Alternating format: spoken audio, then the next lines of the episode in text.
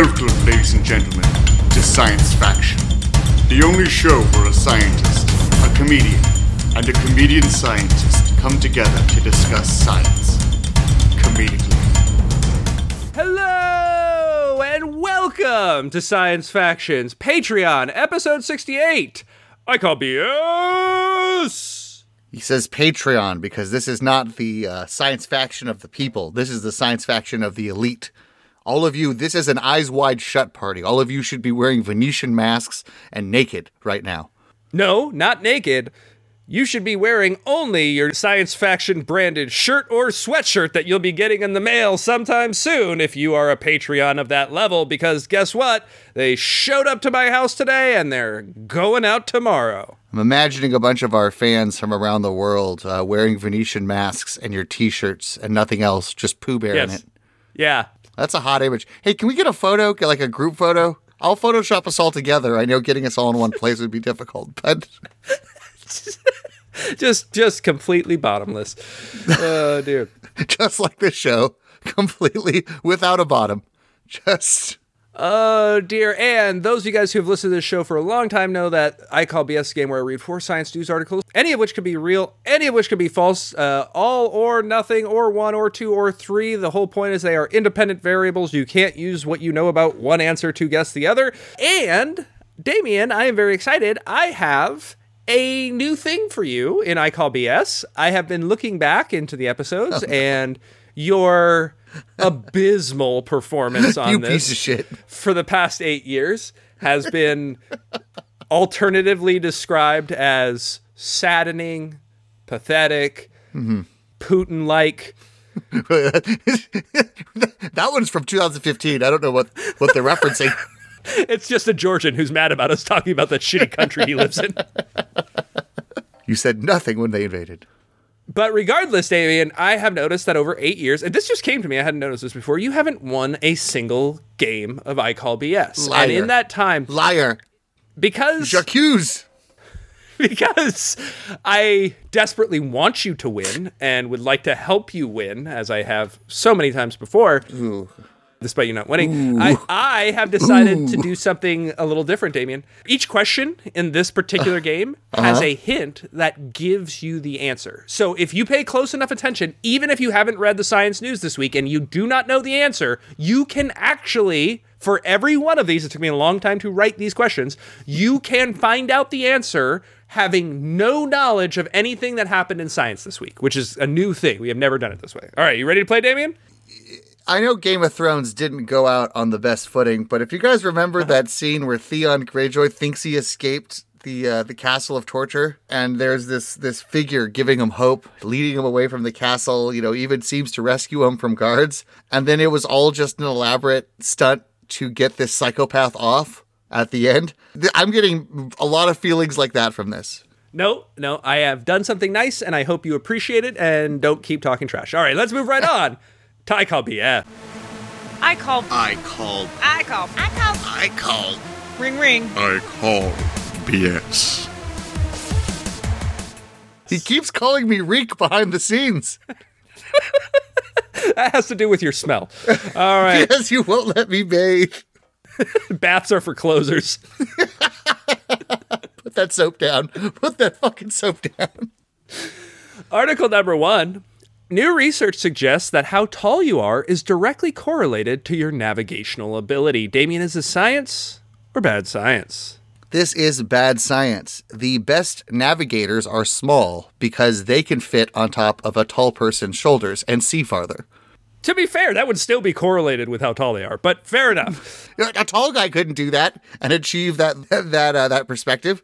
Damien, this is indeed bad science. And for those of you guys listening along, you probably heard the hint. Uh, we talked about if how tall you are is correlated to navigational ability. Tall, as you guys know, is also the Starbucks term for a medium drink. Medium is another word for psychic, and a true psychic would have no trouble answering this question properly. This is kudos to Bobby for for putting in time to make To help you? To help into, you? Yes. into his Yes. maze of madness. I did. I said I would like Damien to win a few episodes. And guess what? It's working. It's working because the hints are so far 100% correct. They're, they're don't helping you take get credit things for right. what I did. Don't take credit for what I and the little guy on my shoulders did. I, I'd have to go back. This might be the first question you've gotten right in eight years. So, like, I, I'm saying that it's right working. Anyway, Please, people, filter through the lies for yourself. I now I feel like now I know what it's like to be like uh, the uh, a truth sayer on Fox News. Like people don't listen to Tucker Carlson. Please.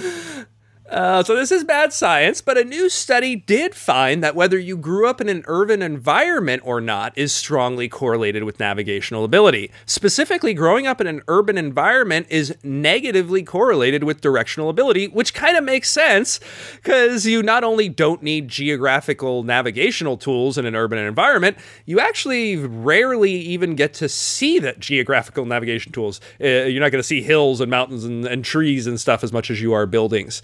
And that is especially true, by the way, in cities where the grid system is aligned with cardinal directions. Uh, like here we are in San Diego, you know, the streets are north, south, east, west downtown. And if you grow up in that environment, you are likely to have a impaired sense of direction because you've never had to think about it. You always know which way is north, south, east, and west, and you don't really need navigational clues from the environment other than the built environment to get around. So uh, it seems like that leads to less navigation abilities. And my mom would make me follow the sun everywhere.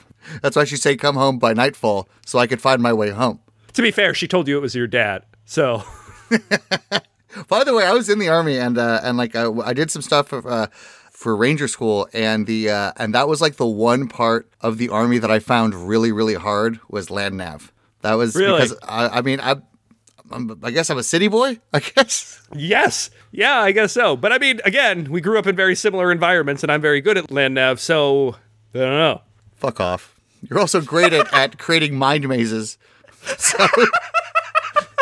So this was done using a game to simulate a virtual environment that the subjects navigated towards a goal. Those who grew up in more rural areas, which presumably require more independent navigational abilities, tended to do better on these tasks.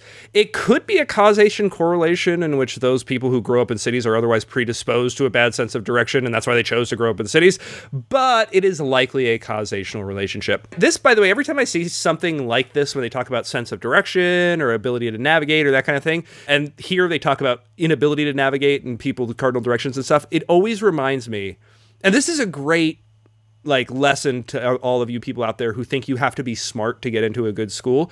Trust me, at least 20% of the people who went I went to Berkeley with were fucking idiots. I'm not saying like they weren't smart, they were fucking idiots.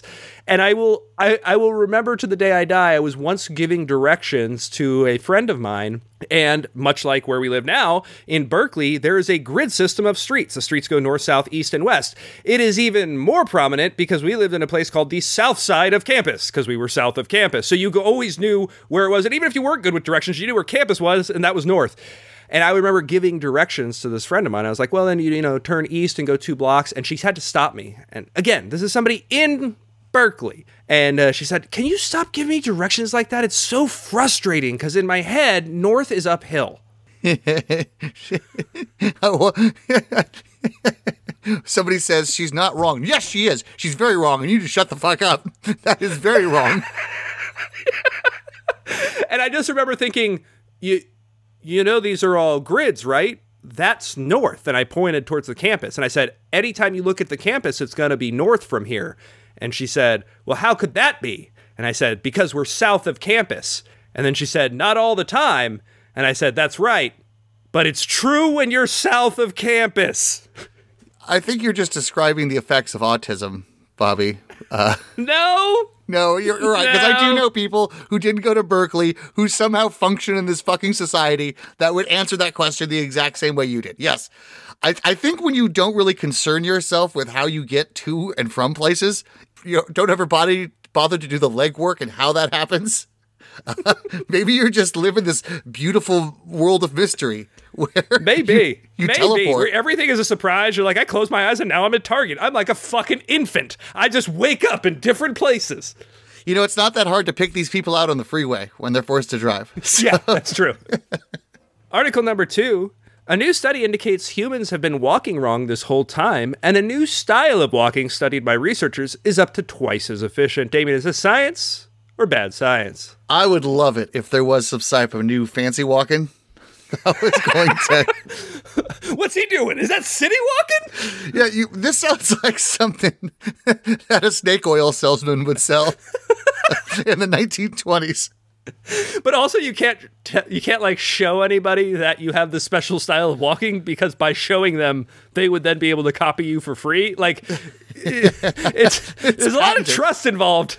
Listen, I'm going to sell you the pat. I'm going to sell you the right to use this, a, a user license for this walk, but you can't use it until everybody uses it. Otherwise, it's the business model falls apart. So, uh, I'm going to say this is bad science. There ain't no new type of new fancy new walking, and even if there was, I ain't doing it. I'm, I'm I ain't doing your fancy walking, Bobby. I'm still walking just like a normal man. Hop on one foot, kick with the other, jump, spin, repeat. S- slap myself with the testicles and repeat. Uh, Damien, this is bad science. Those of you guys who are listening were probably yelling through your phones at Damien about that because you probably got the hint, even if he didn't. Okay, The hint- Listen- I'm listening.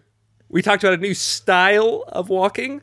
The hint was your word style. The second half of the word hairstyle. And since the tortoise beat the hare, this is obviously bad science. This is the man who designed your shirts. This is the mind of the man who designed your shirts. This is why the, this is why it doesn't have like science faction and something cool on it because this man, this man who This is sees why it's the not just titties and beer. say what you want. My idea was fresh in the '80s. Spuds MacKenzie was on the shirt. Uh, but it's not too far off. Actually, they found some surprising discoveries on how to best build a device to help assist walking injured people. So they're basically building something that helps move your legs for you, for the injured, not the incredibly lazy. And the interesting discovery is when the assistance does the most good. So we thought, so imagine this like belt that's on you that, that can pull on your waist we thought the time to start pulling that would cause the most good, that would help you and assist you walk, is when you are pulling that leg forward. That just makes common sense. It turns out the actual best time is when both feet are firmly planted on the ground. It probably has something to do with, you know, overcoming inertia and, and like swatching back. But if we get those like bands that are attached to that belt to start pulling at that time, we can reduce the amount of energy it takes to walk by like 30 to 45%. It's really impressive and could be really, really useful for people learning how to re-walk after injuries. A lot of times when we say somebody won't ever walk again, it doesn't mean that they can't get close. It means that the full weight of their body, their body's just not able to handle it. But if you had a more efficient way of walking and you had a device that helped you do that, then not only could you, you know, take more steps and get further and stuff, but you can actually progress on that even more. Because remember, you know, you're going to get better at walking the more you can do it. And so if you talk about these injured people, if you can create a device that helps them walk an extra half mile, they're going to get an extra half mile of work in there. And it may have been assisted, but it's st- they're still getting the balance and the coordination and everything else. So things like this could really be a boon in terms of treating paralysis and people with spinal cord injuries. Bobby promised me something. If I'm ever in a car accident and um, I lose the ability to walk, you know, I'm I'm a, a, a paraplegic. Yeah. Promise me that I'll just make him pull the plug. No, I won't let him do that to you. I'm wrestling you with my top half. No, damn it! that plug doesn't actually control my breathing. Why do you, why, is, why do you have a pillow in your hands?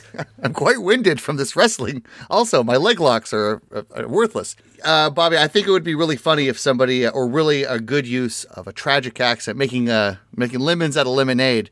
If uh, if I wasn't able to walk again, but then I had you take me to all these faith healers, and I could prove God doesn't exist in front of everybody when I'm not able to walk after this dude slaps me, and we we basically do this uh, atheism grift to a revival tent and revival tent throughout the South. Yeah, but like uh, we should be like talk to the guy beforehand and say you're really full of the Holy Spirit and you're ready to walk and you're ready to do it and you act like you're going to get up and then you fall down and you're like, "But it worked at the Baptist church. You must not have the real God." and I could like I could I could uh, take some stuntman courses, really really sell the fall. All right, Davian. Uh, number three. New research suggests that prolonged holding in of flatulence can increase risk of heart related health problems, including heart failure, over the course of one's life. Davian, is this science or bad science? Hmm. Okay, this is interesting because on one hand, um, I'm picturing a price to politeness. The man who who holds it that little extra longer, uh, you know, holding that stress in and having Sure. a cardiac episode 20 years later because he had he was a very polite flatulator. Yeah. However, I d- It's almost like the the fart version of the Oreo cookie test. Like where they would see which children.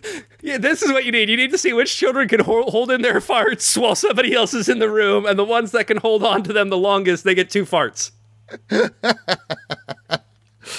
And so, in a weird way, in a weird way, the uh, the flatulent kid is rewarded.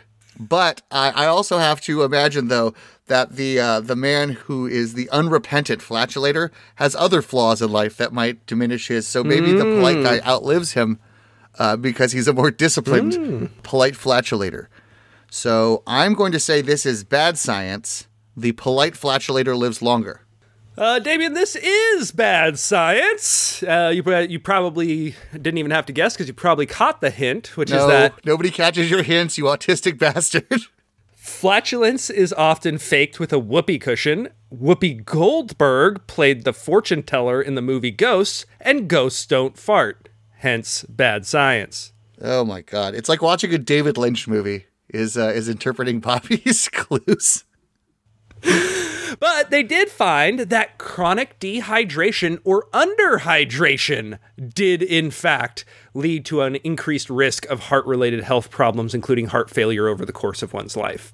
So, dehydration and underhydration across the course of one's life was associated with higher rates of heart attack and heart failure in a cohort of about 5,000 adults between the ages of 70 to 90. So, not exactly like spring chickens, but those are the ages where we would expect to see more heart disease and heart problems.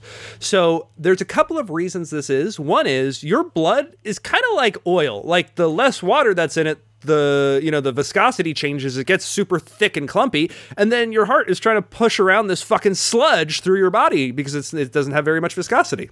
So that's one problem. Another is if you think of a given amount of something, like especially something that might be dangerous, like sodium in your body, well, it's not necessarily the overall amount of sodium in your body, it's the ratio of sodium in your body to those liquids in your body. And so the less liquid you have in your body, the less blood, less water, less blah, blah, blah, blah, blah, the higher the concentration of sodium in any given amount of blood, which, as we know, is not great for your heart. So those are a couple of reasons why, but very, very interesting because that's something that we don't talk about when we talk about chronic dehydration or dehydration or, or anything like that. We rarely talk about effects of long term things like heart attacks and heart failure and how bad that can be for you in those terms. Usually it's just like, well, you got a muscle cramp and, uh, you know, you, you're peeing yellow, but like it can have serious effects when you start getting later in life. I'd love to see a PSA uh, warning Americans to be wary of hangover urine or really dark yellow urine. Uh, a good American hates the communists and pees clear. Remember that. Peeing clear is actually the highest level of Scientology. I would, but I'm an SP. So All right, and lastly, article number four.